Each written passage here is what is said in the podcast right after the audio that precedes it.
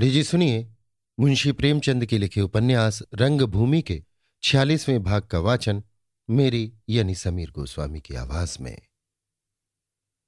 चारों आदमी शफा खाने पहुँचे तो नौ बज चुके थे। आकाश निद्रा में मग्न, आँखें बंद किए पड़ा हुआ था, पर पृथ्वी जाग रही थी। भैरों खड़ा सूरदास को पंखा झल रहा था। लोगों को देखते ही उसकी आँखों से आँसू गिरने लगे। सिराने की ओर कुर्सी पर बैठी हुई सोफिया चिंताकुल नेत्रों से सूरदास को देख रही थी। सुभागी अंगीठी में आग बना रही थी कि थोड़ा सा दूध गर्म करके सूरदास को पिलाए। तीनों ही के मुख पर नैराश्य का चित्र खिंचा हुआ था। चारों ओर वो निस्तब्धता छाई हुई थी, जो मृत्यु का पूर्वाभास है। सोफी ने कातर स्वर में कहा पंडा जी आज शोक की रात है। इनकी नाड़ी का कई कई मिनटों तक पता नहीं चलता। शायद आज की रात मुश्किल से कटे। चेष्टा बदल गई। भैरों दोपहर से यही हाल है। न कुछ बोलते हैं, न किसी को पहचानते हैं। सोफी, डॉक्टर गांगुली आते होंगे। उनका तार आया था कि मैं आ रहा हूँ। यह तो मौत की दवा किसी के पास नहीं। लेकिन संभव है डॉक्टर गांगुली के हाथों कुछ यश लिखा हो। सुभागी, मैंने साँझ को पुकारा था। तो आँखें खोली थी, पर बोले कुछ नहीं। ठाकुर दीन, बड़ा प्रतापी जीव था। यही बातें हो रही थी कि एक मोटर आई और कुंवर भरत सिंह, डॉक्टर गांगुली और रानी जानवी उतर पड़ी।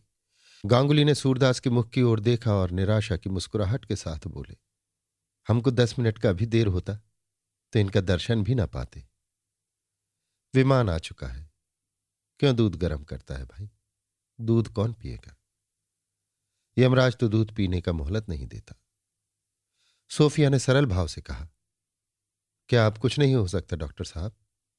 गांगुली। बहुत कुछ हो सकता है, मिस सोफिया। हम यमराज को परास्त कर देगा।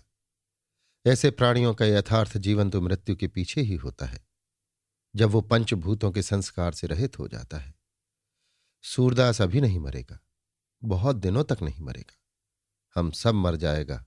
कोई कल, कोई परसों। पर सूरदास तो अमर हो गया। उसने तो काल को जीत लिया। अभी तक उसका जीवन पंचभूतों के संस्कार से सीमित था। अब वो प्रसारित होगा। समस्त प्रांत को, समस्त देश को जागृति प्रदान करेगा। हमें कर्मण्यता का, वीरता का आदर्श बनाएगा। ये सूरदास की मृत्यु नहीं है, सोफी। ये उसके जीवन ज्योति का विकास है। हम तो ऐसा ही समझता है। ये कहकर डॉक्टर गांगुली ने जेब से एक शीशी निकाली और उसमें से कई बूंदें सूरदास का मुँह खोलकर पिला दी।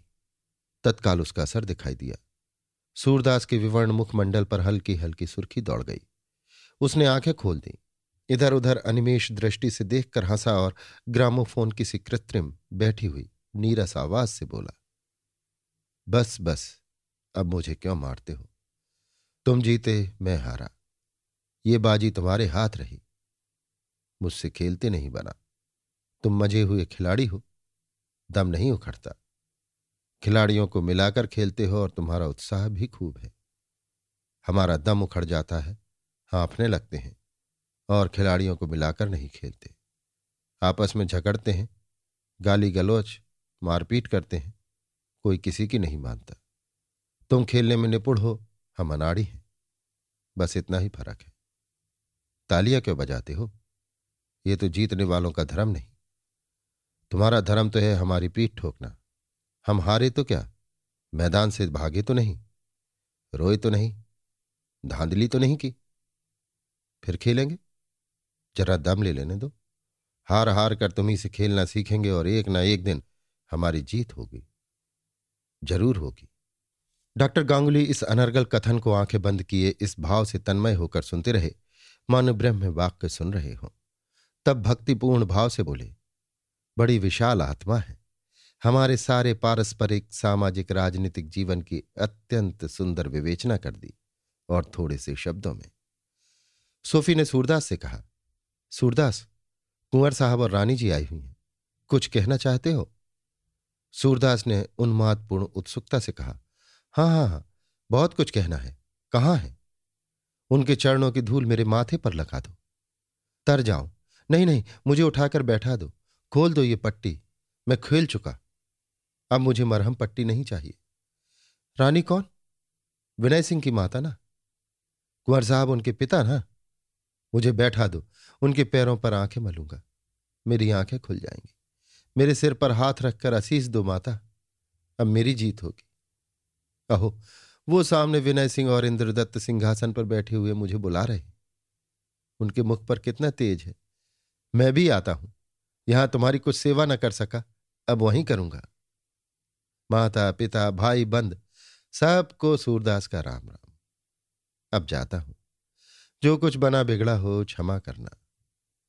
रानी जानवी ने आगे बढ़कर भक्ति विफल दशा में सूरदास के पैरों पर सिर रख दिया और फूट फूट कर रोने लगी। सूरदास के पैर अश्रु जल से भीग गए। कुंवर साहब ने आँखों पर रूमाल डाल लिया और खड़े खड़े रोने लगे। सूरदास की मुखश्री फिर मलिन हो गई। औषधि का असर मिट गया ओठ नीले पड़ गए। हाथ पाँव ठंडे हो गए। नायक राम गंगा जल लाने दौड़े। जगधर ने सूरदास के समीप जाकर ज़ोर से कहा, सूरदास, मैं हूँ जगधर। मेरा अपराध क्षमा। ये कहते कहते आवेग से उसका कंठ रुंध गया। सूरदास मुँह से कुछ न बोला। दोनों हाथ जोड़े।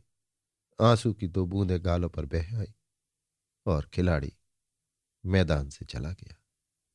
क्षण मात्र में चारों तरफ़ खबर फैल गई।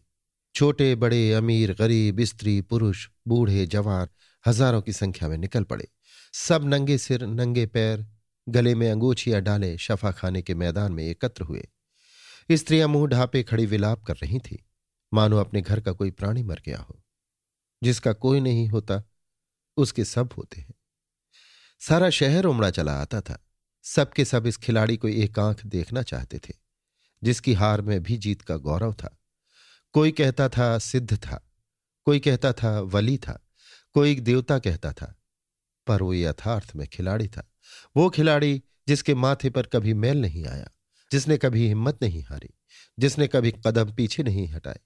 जीता तो प्रसन्नचित रहा, हारा तो प्रसन्नचित रहा। हारा तो जीतने वाले से कीना नहीं रखा, जीता तो हारने वाले पर तालियाँ नहीं बजाई। जिसने खेल के मैदान में सदे और नीति का पालन किया, कभी धांधली नहीं की, कभी द्वंदी पर छिपकर चोट नहीं की। भिखारी था, अपंग था, अंधा था, दीन था, कभी भरपेट दाना नहीं नसीब हुआ, कभी तन पर वस्त्र पहनने को नहीं मिला, पर हृदय, धैर्य और क्षमा सत्य और साहस का अगाध भंडार था। देह पर मांस न था, पर हृदय में विनय, शील और सहानुभूति भरी हुई थी। हाँ, वो साधु न था, महात्मा न था, देवता न था, फरिश्ता न था। एक शुद्र, शक्तिहीन प्राणी था। चिंता और बाधाओं से घिरा हुआ, जिसमें अवगुण भी थे और गुण भी। गुण कम थे, अवगुण बहुत। क्रोध, लोभ, मोह, अहंकार, ये सभी दुर्गुण उसके चरित्र में भरे हुए थे। गुण केवल एक था। किंतु ये सभी दुर्गुण उस पर गुण के संपर्क से नमक की खान में जाकर नमक हो जाने वाली वस्तुओं की भांति देवगुणों का रूप धारण कर लेते थे। क्रोध सत्क्रोध हो जाता था, लोभ सदनुराग, मोह सदुत्साह के रूप में प्रकट होता था और अहंकार आत्माभिमान के वेश में। और वो गुण क्या था? न्याय, प्रेम सत्य भक्ति परोपकार, दर्द या उसका जो नाम चाहे रख लीजिए। अन्याय देखकर उससे ना रहा जाता था। अनीत उसके लिए असह्य थी। मृतदेह कितनी धूमधाम से निकली, इसकी चर्चा करना व्यर्थ है। बाजे गाजे न थे, हाथी घोड़े न थे। पर आँसू बहाने वाली आँखों और कीर्ति गान करने वाले मुखों की कमी न थी। बड़ा समारोह था। सूरदास की सबसे बड़ी जीत यही थी कि शत्रुओं को भी उससे शत्रुता न थी। अगर शोक समाज में सोफिया, गांगुली, जानवी, भरत सिंह, नायक राम, भैरव आदि थे तो महेंद्र कुमार, जान सेवक जगधर, यहाँ तक कि मिस्टर क्लार्क भी थे। चंदन की चिता बनाई गई थी। उस पर विजय पताका लहरा रही थी। दाह क्रिया कौन करता? मिठुआ ठीक उसी अवसर पर रोता हुआ आ पहुँचा। सूरदास ने जीते जी जो न कर पाया था, मरकर किया। इसी स्थान पर कई दिन पहले यही शोक दृश्य दिखाई दिया था। अंतर केवल इतना था कि उस दिन लोगों के हृदय शोक से व्यथित थे। आज विजय गर्भ से परिपूर्ण। वो एक वीरात्मा की वीर मृत्यु थी। ये एक खिलाड़ी की अंतिम लीला। एक बार फिर सूर्य की किरणें चिता पर पड़ी। उनमें गर्व की आभा थी। मानो आकाश से विजय गान के स्वर आ रहे हैं।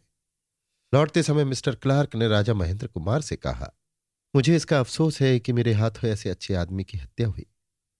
राजा साहब ने कुतूहल से कहा, सौभाग्य कहिए, दुर्भाग्य क्यों? क्लार्क, नहीं राजा साहब, दुर्भाग्य ही है। हमें आप जैसे मनुष्यों से भय नहीं। भय ऐसे ही मनुष्यों से है, जो जनता के हृदय पर शासन कर सकते हैं। ये राज्य करने का प्रायश्चित है कि इस देश में हम ऐसे आदमियों का वध करते जिन्हें इंग्लैंड में हम देवतुल्य समझते सोफिया इसी समय उनके पास से होकर निकली। ये वाक उसके कान में पड़ा। बोली, काश ये शब्द आपके अंतकरण से निकले होते। ये कहकर वो आगे बढ़ गए मिस्टर क्लार्क ये व्यंग सुनकर बौखला गए जब्त न कर सके, घोड़ा बढ़ाकर बोले, ये तुम्हारे उस अन्याय का फल है, जो तुमने मेरे साथ किया है। सोफी आगे बढ़ गई। ये शब्द उसके कान में ना पड़े। गगन मंडल के पथिक जो मेघ के आवरण से बाहर निकल आए थे एक एक करके विदा हो रहे थे। शव के साथ जाने वाले भी एक एक करके चले गए, पर सोफिया कहा जाती? इसी दुविधा में खड़ी थी कि इंदु मिल गई। सोफिया ने कहा, इंदु, जरा ठहरो। मैं भी तुम्हारे साथ चलूँगी। अभी आप सुन रहे थे मुंशी प्रेमचंद के लिखे उपन्यास रंगभूमि के छियालीसवें भाग का वाचन, मेरी यानी समीर गोस्वामी की आवाज़ में।